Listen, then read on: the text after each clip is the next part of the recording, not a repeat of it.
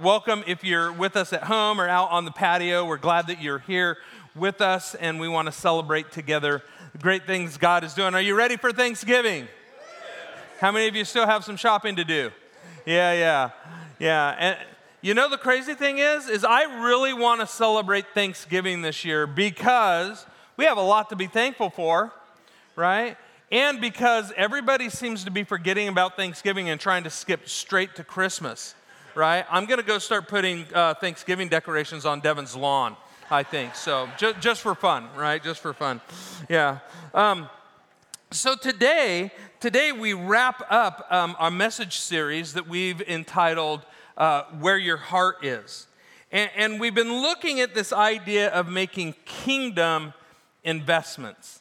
You know, I, I, never thought a lot about investments as you get older and you start thinking about like, oh, you know, where, where are our finances? What are, you know, what do we need and what are we supposed to do and all those things. You start thinking about it a little bit more. Uh, we all know, obviously, that it's much better if you start young and then you just stay con- consistent, right? And, and, you don't mess with stuff. You just stay consistent. But, but what we're talking about is, is not just earthly um, types of investments, but kingdom investments. And I don't know that we always think about ourselves. You know, we think about ourselves as followers of Jesus, as Christians, all these other, thing, other things, but we are investors, investors in the kingdom of God.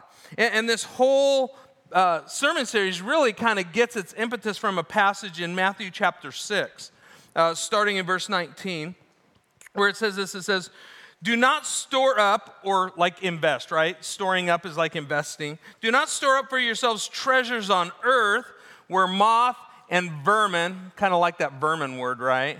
How many of you have some vermin running around in your backyard, right? Yeah. Uh, vermin destroy and the thieves break in and steal, but store up or invest, right? Your, for yourselves treasures in heaven where moth and vermin do not destroy, and where thieves do not break in and steal. And here's the key part for where your treasure is, in other words, where you invest it, where you put it, there your heart will be also. And, and that's huge because the condition of our lives is very dependent on where our heart is. And the reality is, is that God, you know, has told us already in the book of Proverbs, it says, hey, above all else, guard your heart because everything you do flows from that.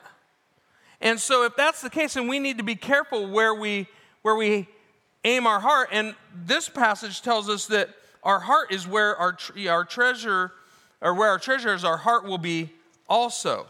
And so this, this morning, we're going to kind of wrap this up. I mean, God is telling us that our earthly investments aren't safe. How many of you have discovered that before? Right? That you, that you can make an investment, and then you know what's really interesting is if, you, if you've never made an investment, then even when you're watching the news and the little stock tickers going down the, the thing, you, you, you just think it's annoying. But the minute you start putting money in, you start paying attention to that little line right? You start paying attention every once in a while. If, you, are an investor, every once in a while, you start paying attention and you start swiping up and you start looking at is the little line going green and up and to the right?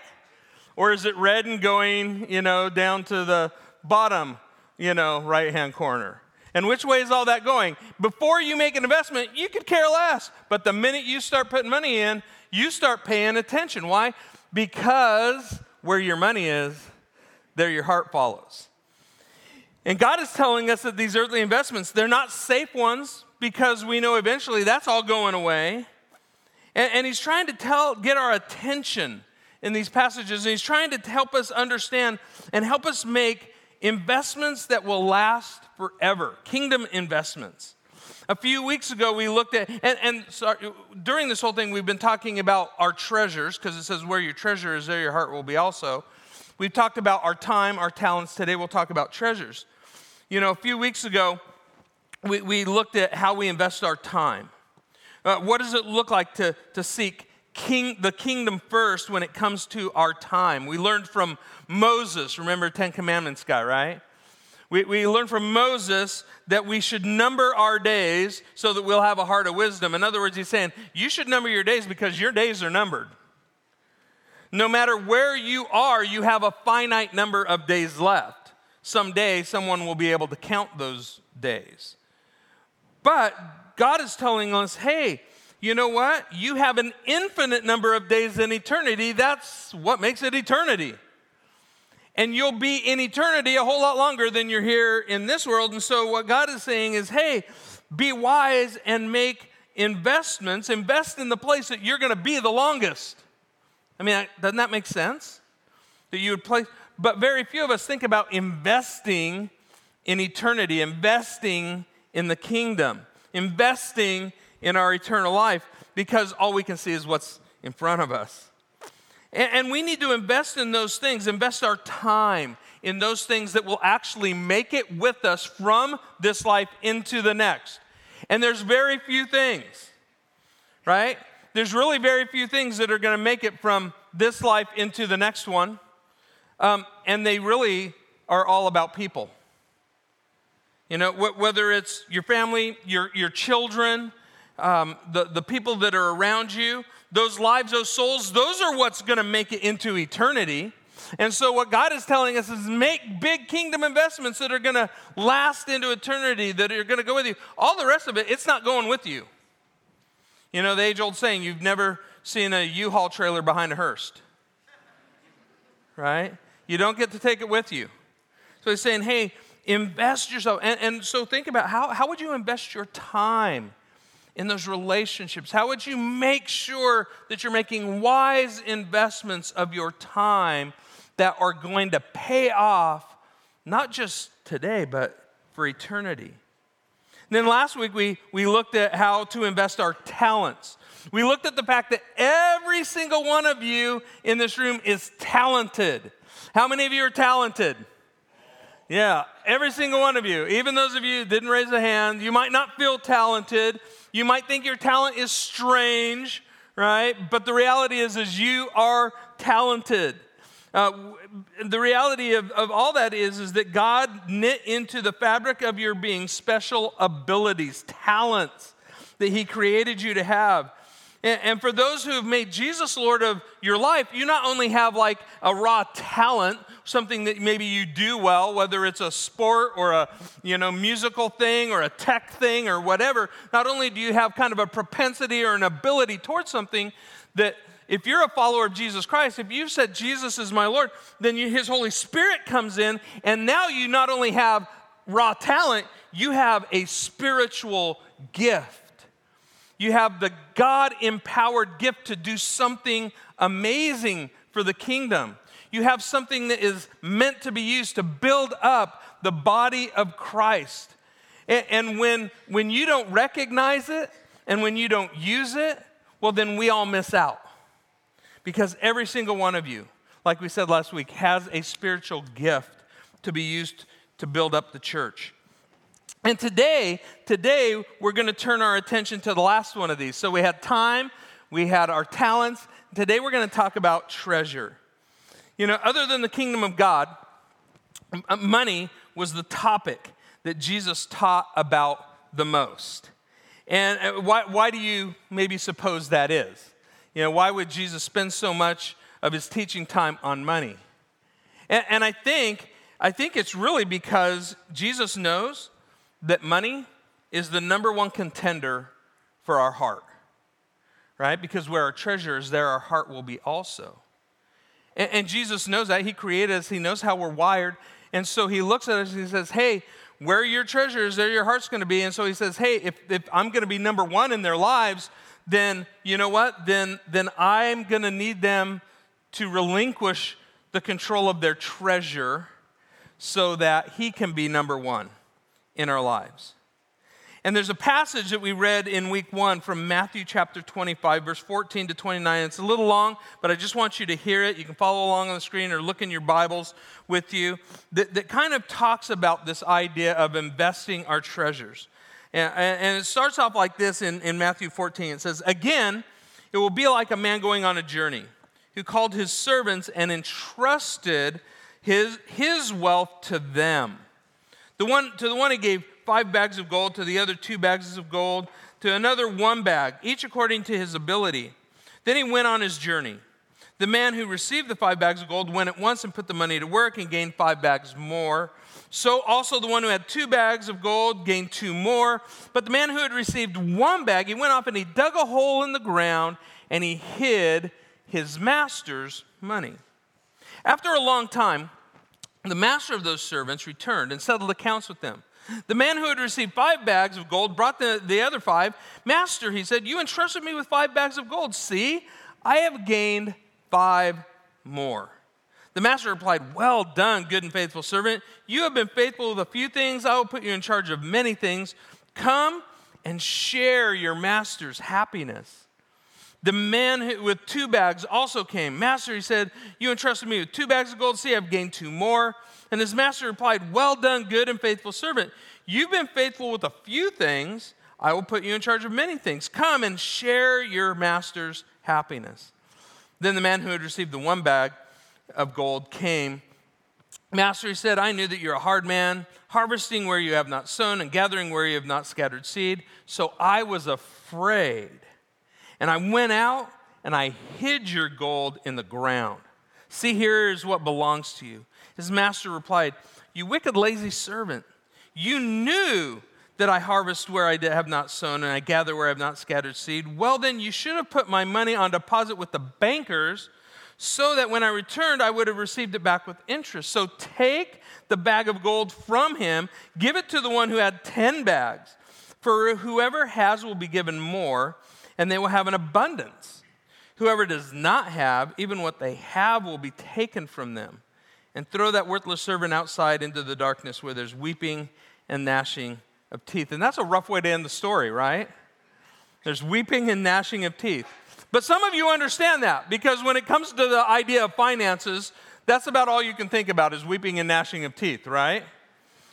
I mean, I don't know about you. I, am not a financial thinker, so whenever I think of finances, I just think of like, ah.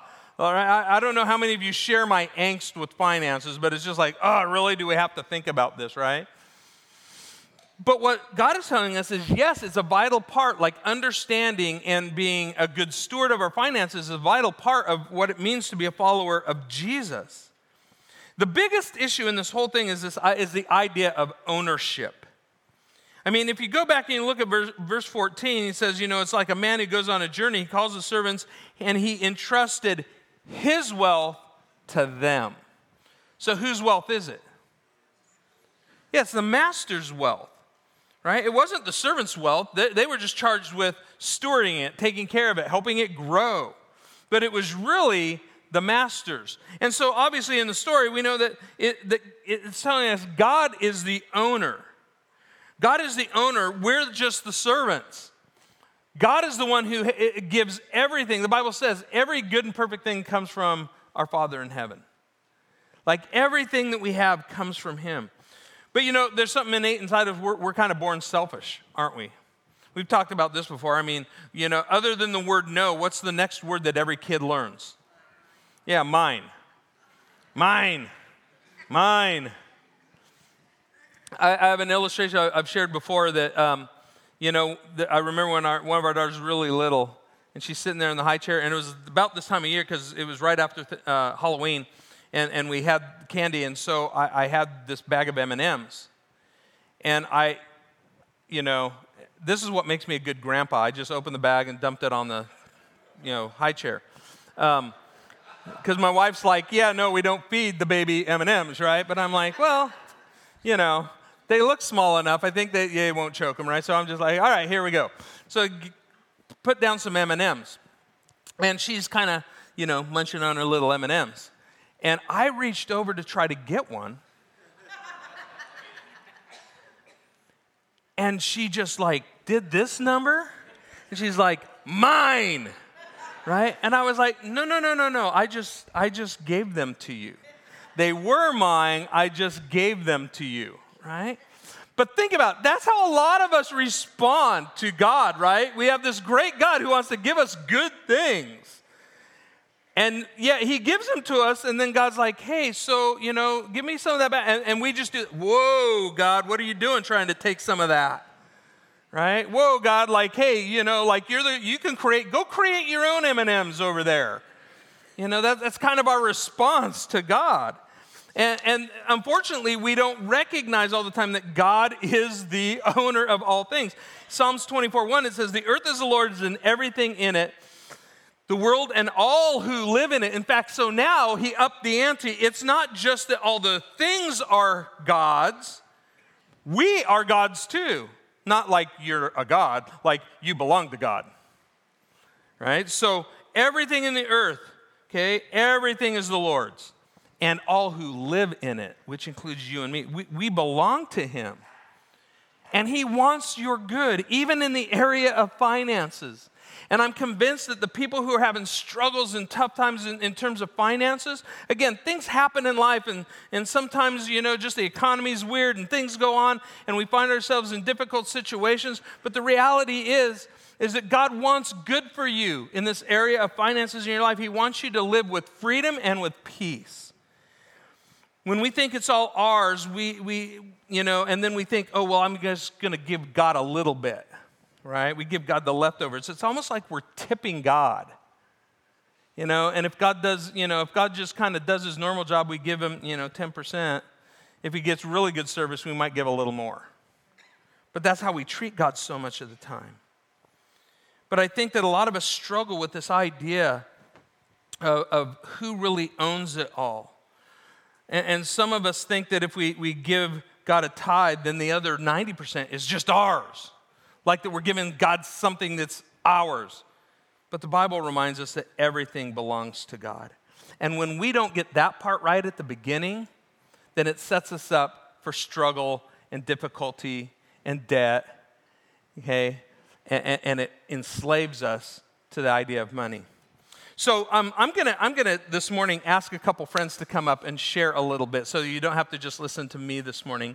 And the reason I'm, I'm asking them to come up is because I, I have heard um, their story, their testimony, uh, especially in, in, regard to finances, and, and, I think that they have a lot to say. Um, and I just think you'll be encouraged by them. So, Craig and Kelly Atkinson, can you welcome them this morning? Here, you guys can.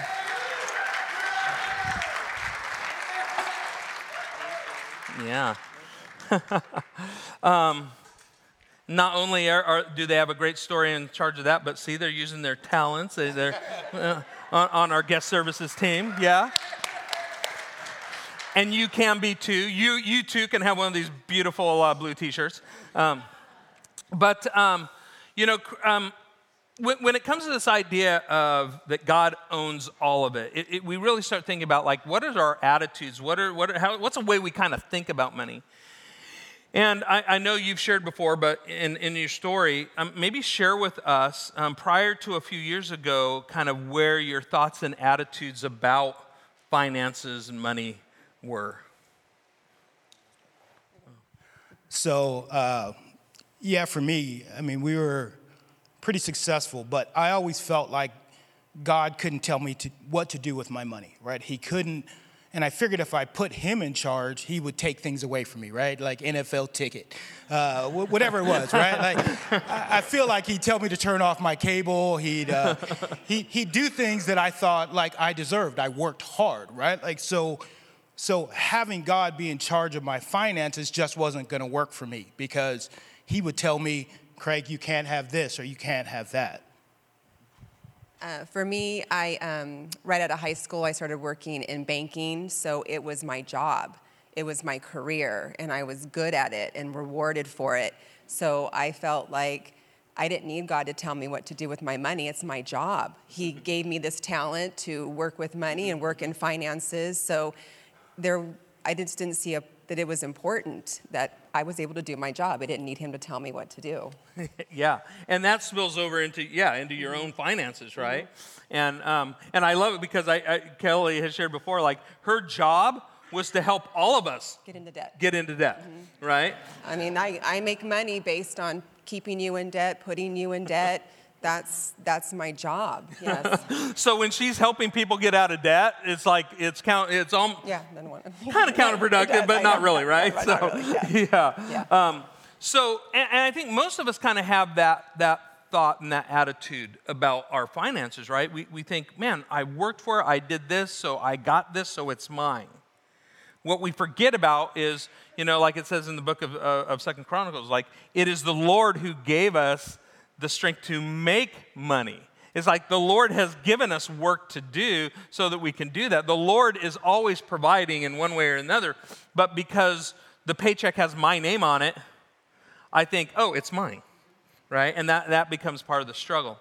So uh, the Bible has so much to say about money. One of, the, one of the verses that I really love, I think especially for us, is in 1 Timothy chapter 6, verse 17 to 19. And it says this, it says, command those who are rich in this present world not to be arrogant nor to put their hope in wealth, which is so uncertain, but to put their hope in God, who richly provides us with everything for our enjoyment. Now, I'm going to, I'm going to stop right there, and you can leave that up on the, up on the screen. So when it, says, command those who are rich in this present world. We've talked about this here before if you're new with us or if you're online with us. Um, who are the rich people in the world? It says, command those who are rich in this present world. So who are the rich people? So raise your hand if you're one of the rich people. Okay? Yeah, yeah. Look, the reality is this I, I, was doing some research on this. The United States of America, right? Us that live here, um, we have 4.5% of the world population, but we hold on to 34% of the world's wealth. So we are the rich people. So when, so when the Apostle Paul is writing this, he, he's writing to us right? And because he, he, says, command those who are rich in this present world. Well, in this present world, we're the rich folks. In, in fact, if you made $34,000 last year, and some of you are going like, wow, that's not very much, right? Yeah, but if you made $34,000 last year, then you were in the top 1% of wage earners in the world. Yeah, the top 1%. If you make the average household income in the Conejo Valley, which hovers right around a little over now $100,000, you're in the top like quarter percent of wage earners in the world. You're in the top quarter percent of wealthiest people in the world. A lot of times we just don't take the world perspective. And I realize, yes, it's more expensive to live here than it is to live you know, in, in you know, Liberia where we, we just visited, or, you know, Ecuador where we go and do missions work, or Cambodia and things like that. I mean, yes, it costs more, but the reality is, in, in terms of the world scene, we are the rich people. And, and, and, and yet we seem to struggle the most with money. Now, the que- big question is in, in this it says, Command those who are rich in this present world not to be arrogant or put their hope in wealth, which is so uncertain, but to put their hope in God who richly provides us with everything for our enjoyment. So, who provides it all? Yeah, God provides it all. He's the one who gives us the ability to have it. Now, how much does He provide? How does He provide? It says richly, right? He says, like, He provides, He richly provides. In, in other words, God's not cheap, right? God's not stingy. God, God wants to lavish blessings out on his children. And I, I even believe in, in this area, in every area of life. Somehow we separate this area of finances from everything else in our heads. God just sees it as another part, right? Now, obviously, an important part because he taught a lot about it.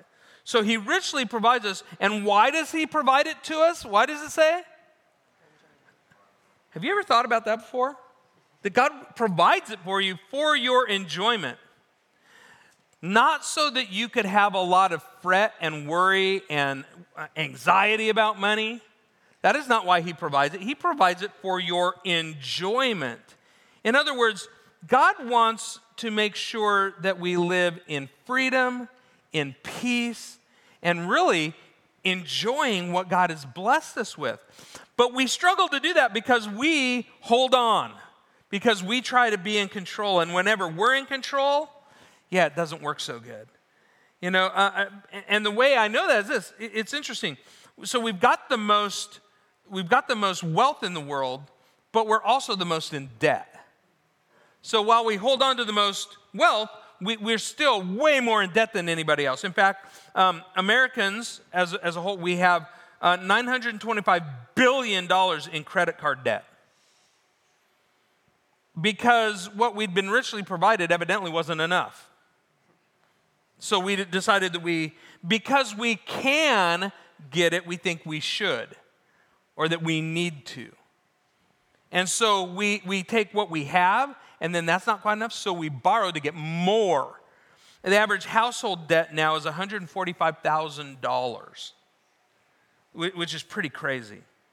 And, and, the problem with debt is, is this the problem with debt is not that it's just a pain in your rear right? The problem with debt is that the Bible has told us already in Proverbs 22 7, the, the Bible says, The rich rule over the poor, and the borrower is a slave to the lender. You have a God that wants you to live in freedom, even in regard to finances, but we keep putting ourselves in slavery to debt. He says, The rich rule over the poor, the borrower is a slave to the lender.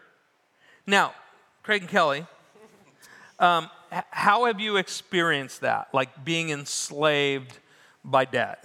Well, because I was so good at my job, um, our household debt about five years ago was $136,000, and that was just consumer debt, not our mortgage. And I found myself working for a company that became very toxic. It was a very hostile work environment.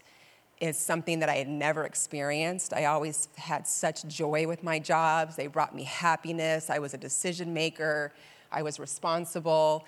I was awarded. So it was really hard for me to be in a situation where my job was so bad. And I could not quit that job because of our debt. I was afraid to quit that job. I was held captive, I was in bondage, I was a slave because we owed that amount of money. Craig would call, I would call Craig actually, weeping, just like Ken just read to us, the weeping and gnashing of teeth. That job to me was my hell on earth. I was weeping, physically sick. It was torture, it was torment. I would call Craig crying, and he would give me that pep talk and the old coach's speech to get back in there and you're a child of God and you can do this and you're better than them. And because he knew that I, we couldn't quit. I couldn't quit the job because of our debt. We were, we were, we were slaved. Well, she told the story, so I'll give it to the I'll give it to the guys in the room like this.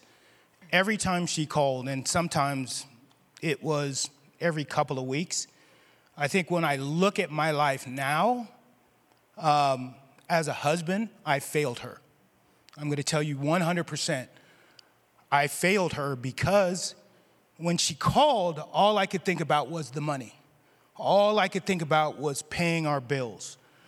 And I never ever thought that I would get in front of a room in front of a room of people and tell them this, but it hurt my heart so much not to be able to tell my wife walk out the door tomorrow because I knew what it was doing to her. I knew what it was doing to us.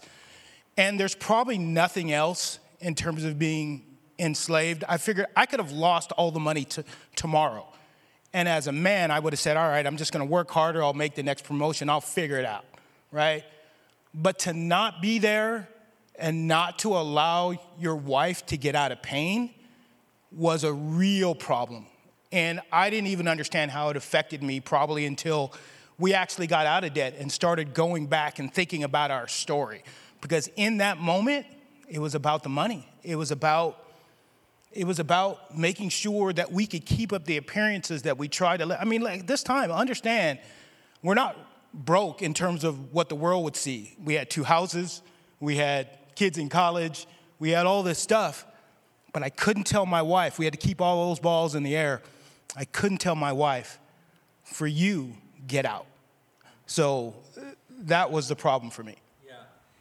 And I think their story just is, it, it, it's not unusual, right? I mean, there's so many other people that have similar stories where because of debt and because of other things, that we find ourselves in a place where we are trapped, where we're scared, where we have all this anxiety built up uh, about like how is this going to work and, and what's amazing to me is that so often we we don't want to include God at the offset, right? We're like, oh, we're making money, we're doing good, everything's wonderful, and we don't want to include God in that. We think, oh, this is we're all good, we'll take care of things, we know what we're doing, you know. And then when it even comes to giving, which we'll touch on in just a moment, we're like, oh, you know, it's okay, yeah, you know, I'll just I just give this a little bit, I'll just kind of give God a little tip here and there and whatever. And we think, but the minute that it crashes the minute that the walls start moving in on us, where do we turn really quick?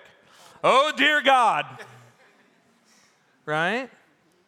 Where if, if we will include him at the beginning and through it all, he's going to help us avoid all of the pain and the agony. And that's what God, see, this is the part where, you know, when we're talking about money, I'm keenly aware it's very difficult in the room.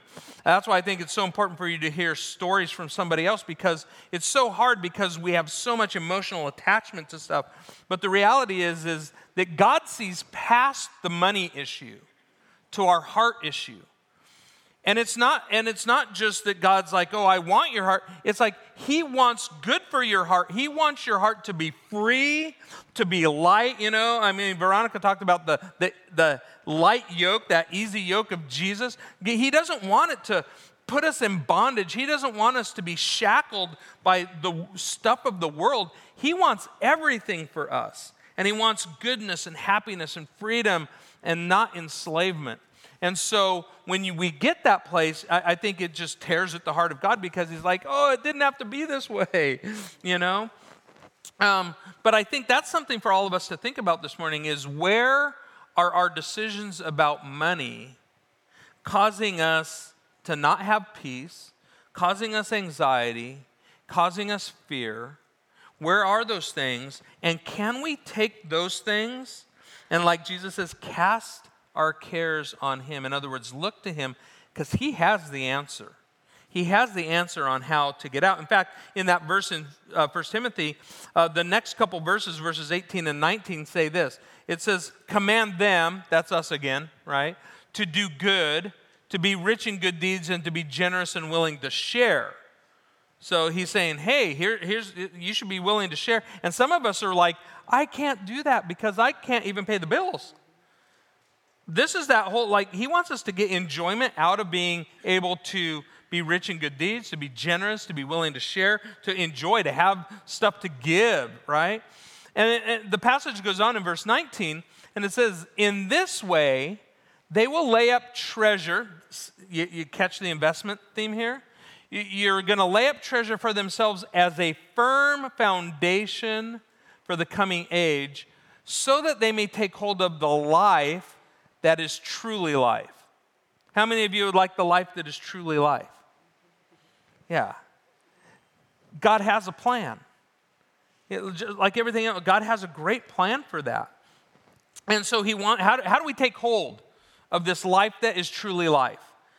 God's offering it to us, but how do we take hold? Like everything else, God says, Here it is. I've got a way for you to take hold of life that is truly life. Not a fake life that the world has to offer you, not a, not a crumbling foundation, but a firm foundation. How do you take hold of that? Well, we, we become generous people, we become willing to share, we become people who give. So, so then again, so how do we become generous and willing to share? How do we make kingdom investments? With our finances. So, um, remember the story of the talents uh, back then? Well, the way that we make kingdom investments is we, we put what God's given us to work and we bring it back to Him. And we give it back to Him because what happens when the, those servants that made the good investments, when they gave it back to Him, what did they say? Come and share in the Master's happiness. How many of you would like a little bit of that, sharing God's happiness? Yeah, then, then it requires us to be generous and be willing to share. So, how, so the question becomes um, how, how, should we give? And, and, the first one I would say is this the Bible tells us to give cheerfully. Um, give cheerfully. 2 Corinthians 9 7 says, Each one of you should give what you've decided in your heart to give, not reluctantly or under compulsion, for God loves a cheerful giver. Now, this passage is preached in churches all over the place when we talk about money, and, and it's always hard, especially when you're a pastor, because um, that whole thing about like it shouldn't be given reluctantly or under compulsion. And, and it's trying to find that balance between, like, hey, God has this great plan for you. You should give, but don't give reluctantly. Don't give like don't. So it's it's crazy because I'm you know I'm I'm supposed to be teaching God's word, and that should in some sense encourage you, exhort you, but not compel you, right? So where all those lines are get a little crazy, um, and sometimes people in the in the church feel that, right? Because they're like, oh, the church just wants our money. And I just, I just tell you this, you know, our church has been around for, for quite a while. And yeah, there's ups and downs in terms of finances, but God always provides. I, I, I one thing I have learned is this, is that if, is if it's up to me, we're all in trouble. Right? If it's up to the Lord, we're fine. And, and the Lord is going to take care of things. And I have absolute confidence in that. So we're not, we're not giving just to meet budgets and do all that stuff. We're, we're giving because we want to experience a life that is truly life. We're giving because we want to experience the joy and the peace and the freedom that comes with living life God's way.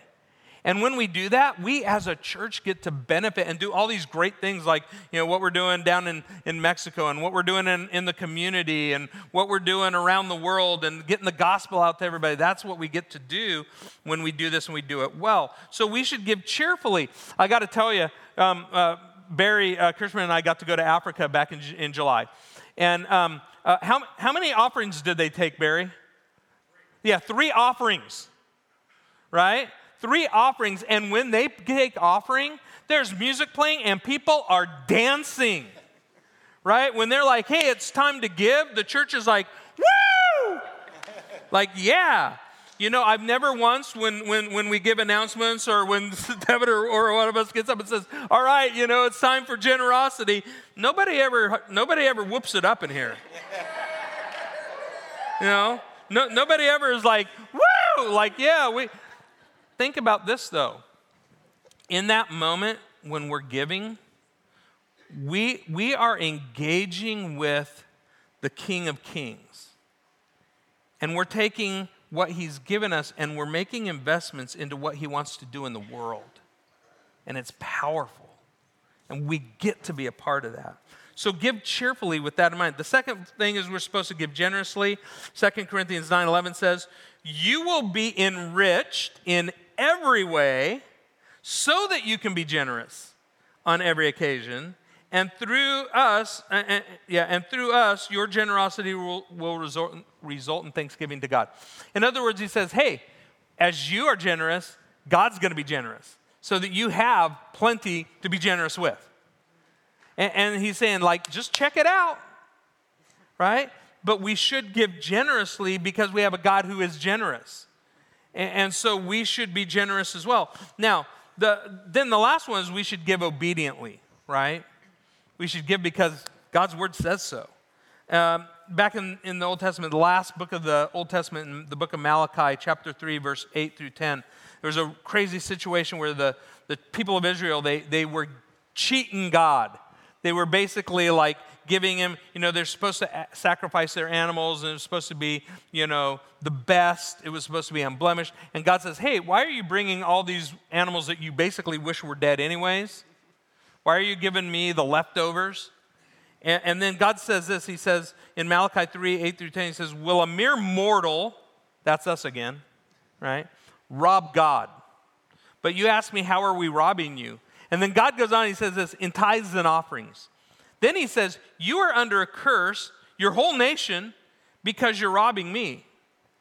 Bring the whole tithe into the storehouse that there may be food in my house. Test me in this, says the Lord Almighty, and see if I will not throw open the floodgates of heaven and pour out so much blessing there will not be room enough to store it.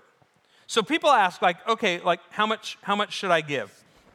The biblical, the biblical kind of benchmark is a tithe. And, and I don't know why God pick that, right? But that's what God said. He, he could have done something else, but he said, hey, 10%. And he said, and, and bring it from the first fruits, right? So give it, give it to God first. He says, give 10%. And I know some of you are like, whoa, like that's crazy. Like, how in the world would I do that? Um, uh, now, there's, there's different terms that we use around here for giving. One is just giving, right? There's this idea of just giving. And giving is basically anything, right? You can give anything. Um, then there's this idea of tithing that you hear us talk about, and biblically, tithing means 10%, right? And, um, and then there's another term called offering. You maybe grew up and they took offering at church, right? So offering, but offering is anything above the tithe. Um, so those are what those terms are all about. But here's the thing don't let any of this become a stumbling block to you. Because some of you hear the, the word tithing and you're like, yeah, no way. Yeah, I can't do that. Hey, I'm, I'm having trouble make, paying the bills already. How in the world is that even possible? And, and so I would, I would say to you, if, if you're struggling with that, with that and you're trying to figure that out, I, I would just say this that, okay, the benchmark is 10%, but maybe start at 1% and give it faithfully. And as God starts to bless you in your life, give 2%. Just keep, just keep getting it. Like, and over a period of time, I, have I've actually had people who've done this before, and they've said, okay, it's a 10 year plan. I'm going to go up 1% every year. Nobody, it's, it's, nobody has made, it has, has, it's taken 10 years. They always do it faster. Why? Because they get to a couple percent and they realize God's blessing them. They go, oh man, I want more, right? I want in. And, and, and so that's what happens. And, and so um, the other part is, you know, and I've said this before, if, if, if you think, oh, the church is just, you know, trying to get the money, um, I, I, say this um, with all seriousness um, give somewhere else, right? Give somewhere else, and uh, just you can even come talk to me. I'll give you good Christian places to give, you know, but just remember where you learned it, and then you can come back and give here, you know, later when it's working for you. But but I would say, man, if you don't, if you're like, oh, I don't know, the church is just after my money. No, it's like we're after the same thing God's after. We're after your heart. We want we want God to have your heart, because good things happen when God has your heart. And so um, now, some of you get the stumbling block is this: you've been given 10% for a long, long time, and you're like, I've got it. I don't even think about it. I just give it. It's just what I do right? But I would even challenge you and say, hey, there's nothing in there that says you have to stop there. Because for some of you, 10% is not generous. For some of you, 10% is like, yeah, that's not a big deal. Right? So I would say, hey, I want to just challenge you to say, hey, invest in the kingdom. Make good investments in the kingdom. Now, the question uh, for Craig and Kelly is this what would you say to someone who hears uh, about giving, especially this idea of tithing, and they just think, like, yeah, there's just no way? So I think we were in Rooted, and I heard Ken say the same thing, and I'd been a part of a few churches in my life, and I, I just never heard it said that way, right? I never heard it like give somewhere else, just give, right? Like it didn't matter. And I think that changed my heart. So when we started on this journey um, to become debt free, that was the first part of what we had to do, right? Like the first part was I'm going to tithe and then I'm going to pay off the rest of this stuff. And what was amazing, I think, even in the first month, we had $1,000 extra in our budget, right? Like month one, right? So we decided to tithe. We, we're going to pay off all, you know, and, and I'll give this to you. So, you know, we did, we were doing Dave Ramsey, and there's a lot of reasons why we got there. But the to have money at the end of the month and we had tithed was it, I think that was blessing month one, right? Like we did, and we didn't know how we were going to do it because we didn't know. I mean, just to give you a little bit of our story. I mean, I was the guy that used to, oh, I need tires on the car, and I have to call, uh, honey, can we get one, two? Uh, can you know? do we have money in the budget to do? Uh, okay, you can do two, but it was a credit card, right? Like, and and so to do this in month one, I think, was uh, to see it and see that blessing right away. And we didn't think we could do it. And, and we jumped in, I think, with both feet. We just said, okay, it says 10, we're going to do 10. Yeah, when, um, when, we, when we hit rock bottom, I, I knew at that point we just had to surrender to God and become obedient. And that was the first thing that we did was to tithe. It, we had to be obedient. I, there was nowhere else for me to go. I gave God total control. And I will say this that I was terrified. I thought we couldn't afford it. We weren't going to have enough money at the end of the month. But a lot of things that people say to me is, you know, Kelly, I don't want to be on a budget. I don't like being on a budget. I don't want to be restricted. And I'm going to tell you right now, being on a budget gives you freedom because you know where every dollar goes and you are in control of your finances and you will just watch God work. It's amazing. So I would tell you to stretch yourself, to surrender, be obedient, and get ready because He will bless you. yeah, we'll get there in just a second. But um, it, it's weird because it's counterintuitive, right? You're like, oh my gosh, can't pay the bills, in all this debt, and then all of a sudden it's like, and tithe? Like, and, and like, give this away? And, and, you know, like that could go to do this, and you know, it just seems so counterintuitive. But here's the thing, folks this is the way of Jesus. The way of Jesus, walking it in this world doesn't always make sense because it's this crazy walk called faith, where, where you have to trust that what he's saying is true. And it causes us to have to do things that are counterintuitive. But when we do, then God takes over. Like the space that we give Him to work in, He works miracles. Just like a thousand bucks at the end of a month, where you were like, How are we going to pay everything? And it's like, Oh my gosh, like God's word is true. And what I keep discovering over and over again, I can't, I can't explain it. All I know is this is that in every aspect, when God's word says, hey, do this, and he, God's word is true. And, and, and, that's what we want you to experience. Okay, we, we, we want you to experience God's freedom and the truth of his word when we walk in faith. So remember, ultimately, um, God's not after your money. He doesn't need it, right? Heaven's doing pretty good, right? I mean, they paved the streets with gold up there. God's doing just fine. But here's the thing that's hard for us. And, and the, again, the Bible's true. Uh, after the story, maybe you've heard of the rich young ruler that comes up and says, Jesus, I want to follow you. And Jesus says, Hey, go sell everything you have and give to the poor, and then come follow me. After that little interchange, there's this interesting line in Matthew chapter, um, uh, Matthew chapter 6, verse, uh, well, I'm sorry, it's in Luke 18, I think, verse 24. It says, Jesus looked at him and, and he said this How hard is it for the rich to enter the kingdom of heaven? That I, I, want, I want that to settle with all of us just for a moment. Again, knowing that God's word is true, he says, How hard is it for the rich to enter the kingdom of heaven?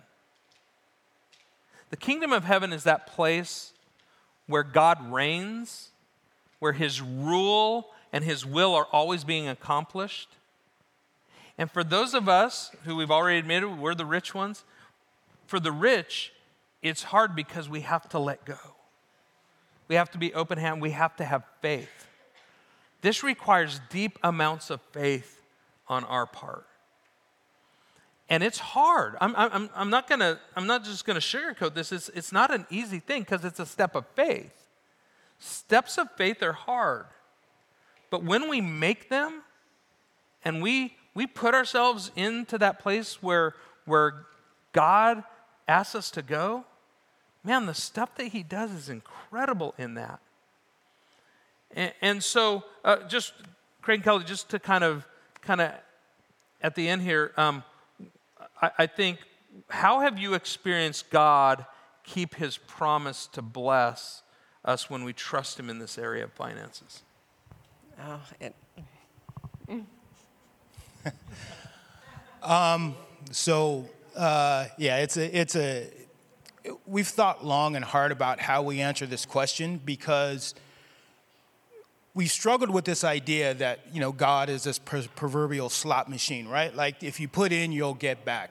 I can tell you, uh, 100%, we've been blessed 10 times over, for sure. And, and I think that's about that's about the number. Things that happened along the way, and we've been blessed. We've been blessed financially, but we've also been blessed as a couple, right? We've been blessed now when we look to give. It's it's really funny when you really start talking about this with your with your spouse we'll see something and it'll be something that we want to give to and i'll ask her okay what's the number and we look at each other there has not been one time that we did not have the exact same number in our head that is not an accident right? We have been blessed financially, we've been blessed as a couple, we've been blessed with peace. I had to make a, a decision, and I had to make a decision in 2019. Um, I had resigned from my firm. I was done. I didn't, they didn't align with me culturally, they didn't align with. And in that moment, being debt free, I didn't have to take a job based on finances. I didn't even negotiate a number till the very end. Long story short, I actually stayed. Um, and the investments that we were able to make, you know, three or four years later, completely changed. I mean, it was a, we would not have had the money to invest. We would not, not have had the things that we did in order to uh, reap the benefits that we've reached. But uh, I mean, at the end of the day, like, I think there's nothing short of priceless how Kelly and I talk about money today versus where we were when God was not in charge of our finances. When God wasn't in charge, we were, we were two ships, you know, uh, you know, going in different directions, right? I had a different way of thinking about money. She had a different way of thinking about money. And I think that's the greatest blessing. I mean, yes, we, we we're doing much better financially. We have financial planner, and our planner is now a, uh, He's a God first financial planner, so if you find one, make sure you do that first too, because he knows that we need to give to the Lord first. And every plan we make, that's number one, right? And then everything else, everything else flows from that. So we've been blessed beyond belief. And it hasn't always been a check in the mail.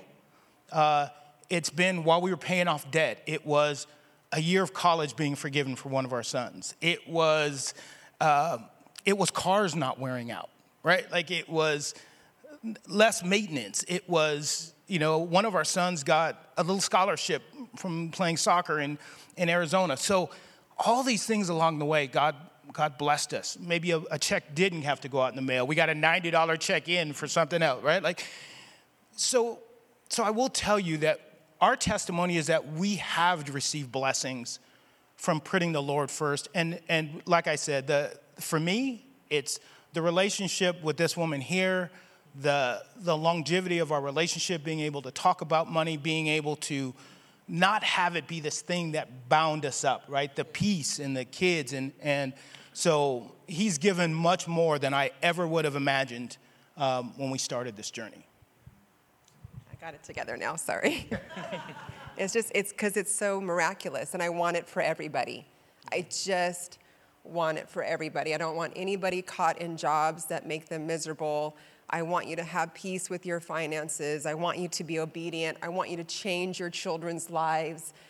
I just, I'm just so passionate about it. I just want it for everybody. And I want you to experience God. And this is, this was my journey. This is how I truly, truly, um, it instilled my faith. I needed Him to speak to me through the numbers, and He did. And I just, and now he's doing it with everything. We're obedient with forgiving people, we're obedient with our love, we're ob- obedient with our generosity above the tithe. I mean, we're just being obedient to his word, and he's fruitful. Yeah. It's, it's amazing. You, you, you, you guys could hear, I mean, these guys I know could just tell you story after story after story. But I, I love what Kelly said. We just want you to experience the truth of God's work in our lives. And what I love about their story is just what they were sharing that we talk around here a lot about what it means to encounter God. And they encountered God in money of all places, right? And the same can happen for you. And once you encounter Him, I love how they're sharing that that encounter spills over. Because now it's like, okay, we encountered God in our finances. But now we're encountering, like, now we're able to step out, and because we know He was faithful, because He did what He said He would do, now we're able to step out and we're trusting Him with forgiveness. We're trusting Him with direction. We're trusting Him with our kids. We're trusting Him with this. We're trusting Him with everything that we've got. And that's what we want you to experience. We want you to encounter God in this. And so, the way we're going to close out uh, the service today um, just uh, because of time too, um, is um, you guys all have a little card um, on your on your uh, seat like this, um, And it just says, My kingdom investments. And it says, time, talents, and treasure. And w- what I want to encourage you to do, we're going we're to have a couple songs here at the end uh, of the service today, a little bit different than we normally do. Um, we're we're going to have a couple songs. And, and what, I would, what I really would encourage you to do is take a few minutes and really think about like how after we've talked about this for four weeks right like we shouldn't just be hearers of the word we need to be doers so how can you invest your time, your talents, and your treasures to make kingdom investments that will last for eternity? And I, I just want to encourage you to take some time while we're singing to, to just quietly spend time with the Lord and ask the Lord, like, Lord, where, where do I need to go first? For some of you, it's going to be the finance thing.